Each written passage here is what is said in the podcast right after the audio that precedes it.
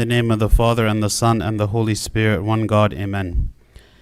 Today is the sixth Sunday of the Great Fast, and we read the story about the man who was born blind and lived his entire life blind, never having seen light or seeing any other human being. And when the apostles saw him and they saw the miserable state of his life that he was in, they assumed that the reason that he was born blind was some kind of punishment some punishment either because of something the man had done, although he was born this way, or some punishment for his parents because of something they had done that he would be born this way. But the Lord responded to this, and he said to them in John 9, verse 3, He said, Neither this man nor his parents sinned, but that the works of God should be revealed in him. That God allowed this man to live in this state of blindness from birth up until this very moment that we are about to read and to experience and to see, so that the works of God and the glory of God would be revealed in this man. And so we can contemplate on what are these works of God that He would allow this man to remain in the state of blindness so that the work of God would be revealed. It also reveals to us the focus of God is primarily on our salvation. This is the thing that God cares about. He cares about revealing Himself. He cares about offering Himself for the salvation of the world so that people would see Him, understand Him, know Him, turn to Him, and find salvation. Even though He does not enjoy our suffering and He does not benefit from the suffering that we experience. But if suffering was necessary in order for us to have salvation and to be saved, then Christ even allows this. So we can contemplate on what are these works of God that he says that the works of God would be revealed in this man, and that was the reason that he was born blind. The first work of God that we see is that God seeks those who have never seen the light. Those people who are living in darkness, those people who maybe nobody pays attention to them, or they live completely away from God, completely away from the church, completely away from the truth, and, and, and maybe we would look at them and say, How is it that these people could be saved? But we read in Luke 9, verse 10, it says, For the Son of Man has come to seek and to save that which was lost. Those things that maybe man has discarded, that many maybe society looks at and says these people are not are not even on our radar screen and maybe as individuals we say, How is it could such a person be saved? Actually, these are the people that the Lord came to save. In his incarnation, the Lord sought after the thieves, the tax collectors, the harlots, the adulteresses. Those are all of the people that the Lord came to see and to speak to, the people that no one else would speak to, the people who uh, were assumed by the Pharisees to be lost and have no hope of redemption by any means. But actually, in the doxology that we say during matins in the morning, when during the great fast, we actually are asking God to make us like them, to make us like the thief, to make us like the adulteress, to make us like those people who maybe were the outcasts of society and those people who no one would ever imagine that they had any hope of salvation. But those were the ones who accepted Christ. Those are the ones who were redeemed even before the teachers of the law, even before the scribes and the lawyers and all of those people who were the experts of the law. And anyone would look at them and say, "These are the righteous. These are the these are the these are the ones whom have been chosen, and these are the first ones to enter the kingdom of heaven." And yet, actually, no. In the gospel reading of the Matins and this morning, we read the passage where the Lord uh, rebukes the scribes and the Pharisees, and he says to them, Woe to you!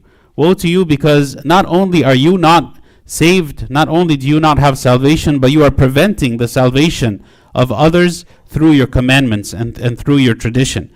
And yet we read again that the, the Son of Man came to seek and save that which was lost. So this is the first work of God that we learn about this man. That this man, even though he lived in suffering his, for his entire life, and yet he was not actually away from the plan of God. God knew him. God knew him by name. And he was preparing him for this very moment to be glorified, and so that he would see, not just in the physical sense, the sight that he would receive, but he would receive the spiritual sight and be able to contemplate and understand that this man actually who came and who, who did this miracle with him is the Son of God, and so that he would worship him and he would be completely transformed and changed. So, this is the first work of God that was revealed. God cares about us, God cares about the sinner, God seeks those who are in darkness so that we would see. The second work of God that we that is revealed is that God's grace is enabled by man's obedience. This man who was blind, Christ asked him to do something. Even though Christ was, of course, able and ready to heal him in an instant and in a moment without even asking him to do anything. We know, of course, that he could do so. But what he did is he made mud and he put it on his eyes and he told him to go and wash there was some aspect of this miracle that required the human action, something that he had to agree to. You know, this man could have very easily said, What are you doing putting mud on my face, putting mud on my eyes? Get away from me. Don't come near me again, and don't ever do this again. We could imagine very, very much that a person could have responded this way. This man was already disgraced enough. This man was already humiliated enough. This man was already in such a low state, living in, in blindness, being a beggar, needing to live off of the welfare of other people, not being able to do anything for himself. And now this man comes and puts mud on his face.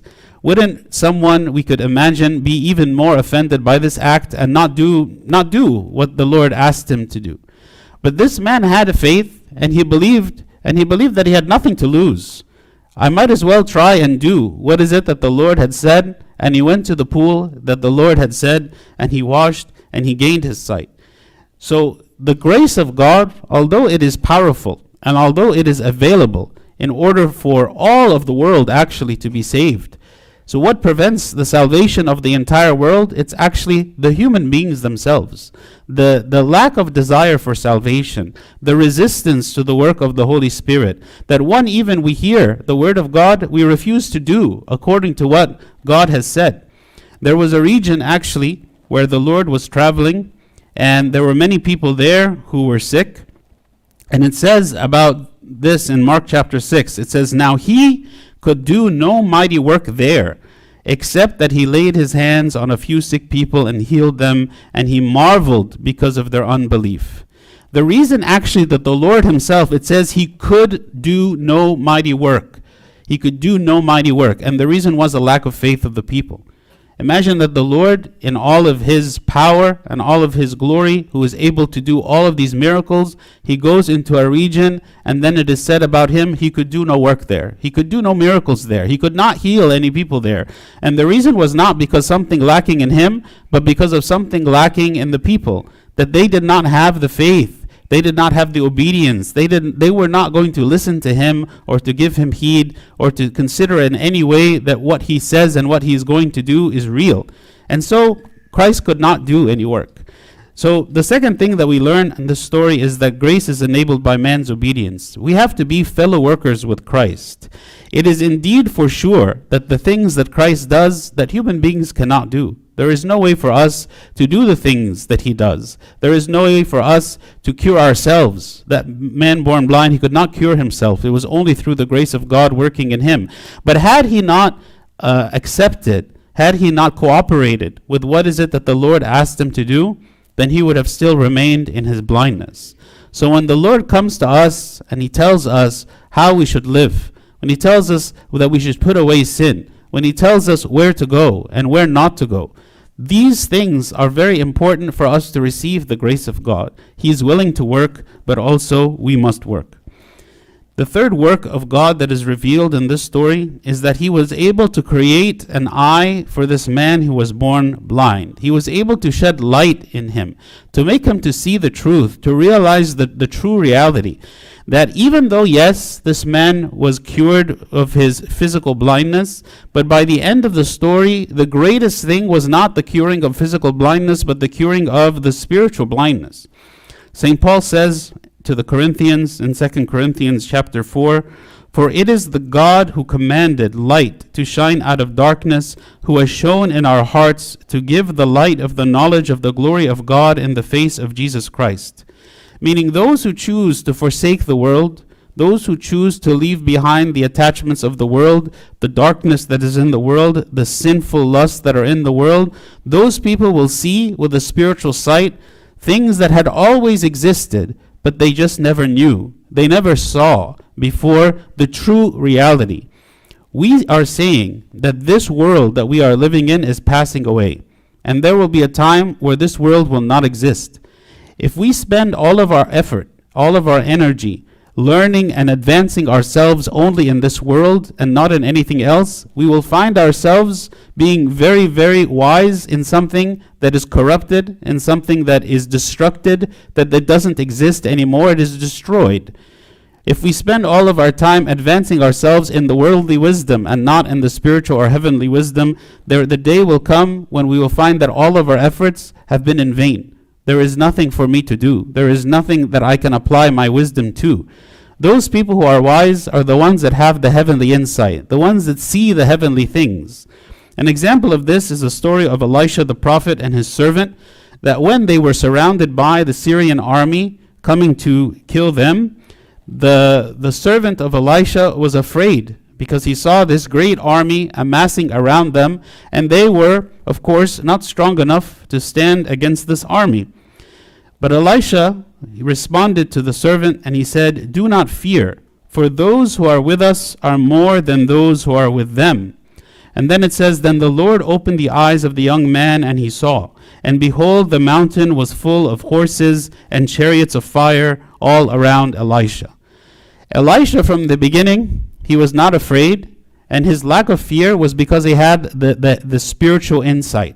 He could actually see these chariots of fire this, this army of God that was on their side, ready to do battle with the Syrian army that was about to attack them. And so Elisha was undisturbed, and he, he continued in his peace and kept his peace because he saw the power of God working and he could see the things that were invisible to the human eye because God had given him the spiritual insight. And this army was there all along. But the, the young man, the servant of Elisha, he just did not see it. He did not know it until Elisha pointed it out to him so that he could see.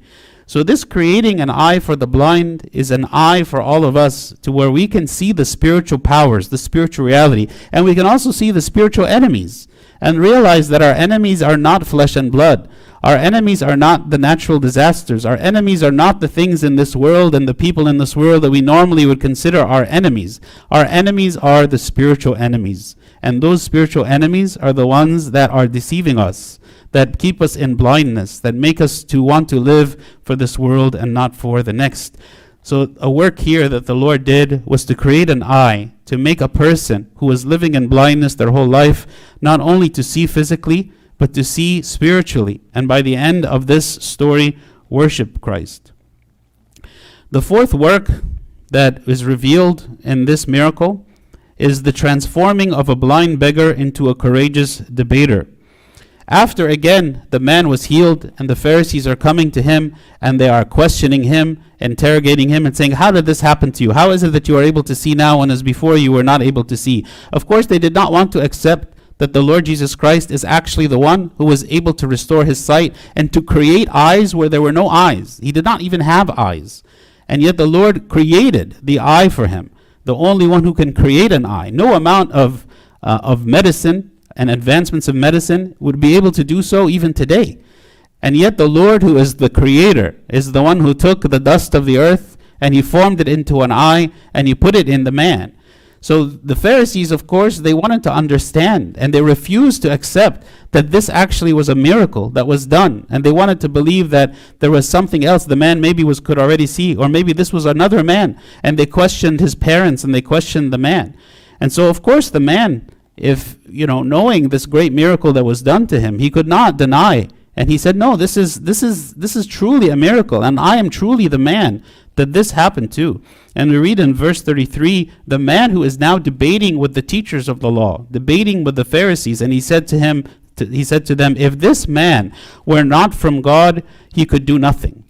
He was emboldened to speak to them. The same man who maybe just a, a little while before was living a very humble life and who would never have spoken boldly to anyone, feeling always that he was less than others, not being able to see. And yet, this man, he stood up strongly and he said, If this man were not from God, he could do nothing. And he stood up against the lies of the Pharisees and in boldness countered their arguments in order for them to realize that truly this was the man and truly the Lord Jesus Christ is the one who did this miracle.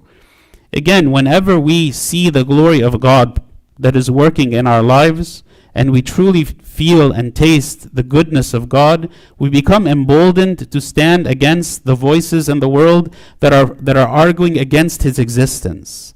How is it that the Lord could not exist? when we see His power, when we see His grace, when we see His glory, when we see Him working in our lives, when we see Him working in the church, how could we stand and, and, and allow people to say God does not exist and we just accept this? No, he, we became, and, and this man became this debater, like courageously standing for his faith. We also should do the same. You know, it, it's one thing to be humble and to be meek, but when someone begins to blaspheme the name of our God, we should not just stand and say nothing and do nothing and say, you know, what good is it going to do for me to speak?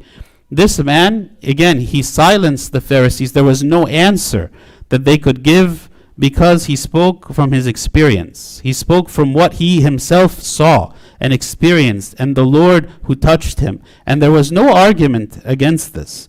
So, also, when we are filled today in a world that has so many debates and so many points of view and perspectives and arguments, we need to also make our voice to be heard and to declare the truth and the, of the God that we worship. Finally, the work of God revealed in this man is that he chose the weak to shame the wise. In 1 Corinthians 1:27 it says, "But God has chosen the foolish things of the world to put to shame the wise, and God has chosen the weak things of the world to put to shame the things which are mighty." Those things which are mighty are those people and those um, institutions in the world that have great power and that wield great influence. And through their influence and through their power, they can deceive or they they um, make it such that only the worldly knowledge and the worldly things and the worldly philosophies are the things that um, can be discussed or the things that um, are allowed, and anything beyond this is not allowed, and anything beyond this is canceled, and nothing else is allowed except what it is that they say. Here, of course, the Pharisees had a certain view, and they and, and it was completely against their view to accept the idea that Jesus was God. They refused this. And so anything that were to happen to promote the idea that Jesus was God, whether it through his miracles or his, through his teachings or whatever it might be, they tried to cancel this. They, they, they, they hated this. Anything that happened um, that promoted the idea that Jesus was God, they tried to um, fight against it. And yet the Lord chose this weak man, again, this very humble man who had no power or position. And through this man, God declared his own glory and against all of the wisdom, the worldly wisdom of the Pharisees. So again, God is shown and, and, and glorified by taking the weakest thing, the thing that on its own could never have risen to such a level, and to make it to be something that even uh, debates against and rivals the greatest and strongest things that we find in the world. It actually was said the same about the apostles. When the people realized that the apostles are uneducated men, what training did they have? What, what, what, what education did they have to be able to teach and preach the way that they did, to be bold in the way that they did, to even be willing to sacrifice their lives in the way that they did? And then it says what? And they remembered that they were with Jesus right? Those people who were with Jesus, they are the ones who were able to be bold. They were the ones who were able to stand against the world and even sacrifice their very lives for the sake of this message that they preached. So it's very important here that we understand the way that God works. God works with the smallest, with the weakest, with the thing that again was discarded, that nobody would consider has any power or any relevance. God takes this small thing and He empowers it and He glorifies it and He uses it even to shame the wisdom of the world.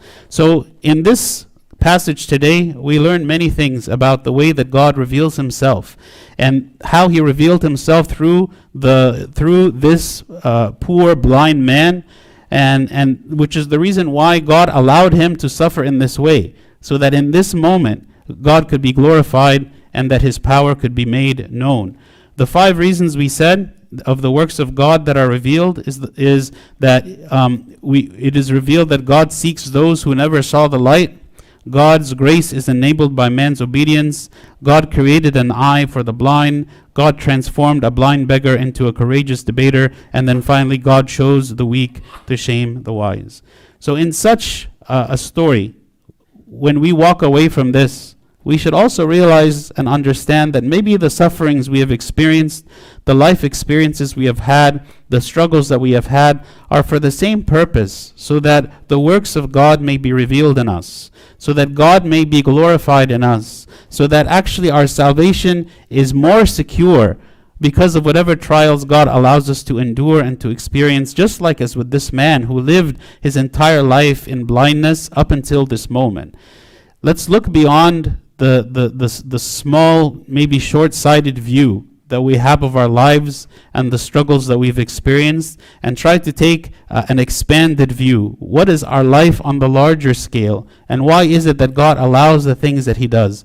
Even if we cannot find a specific answer, at least we can trust and know that whatever God allows is for our good. And glory be to God forever. Amen.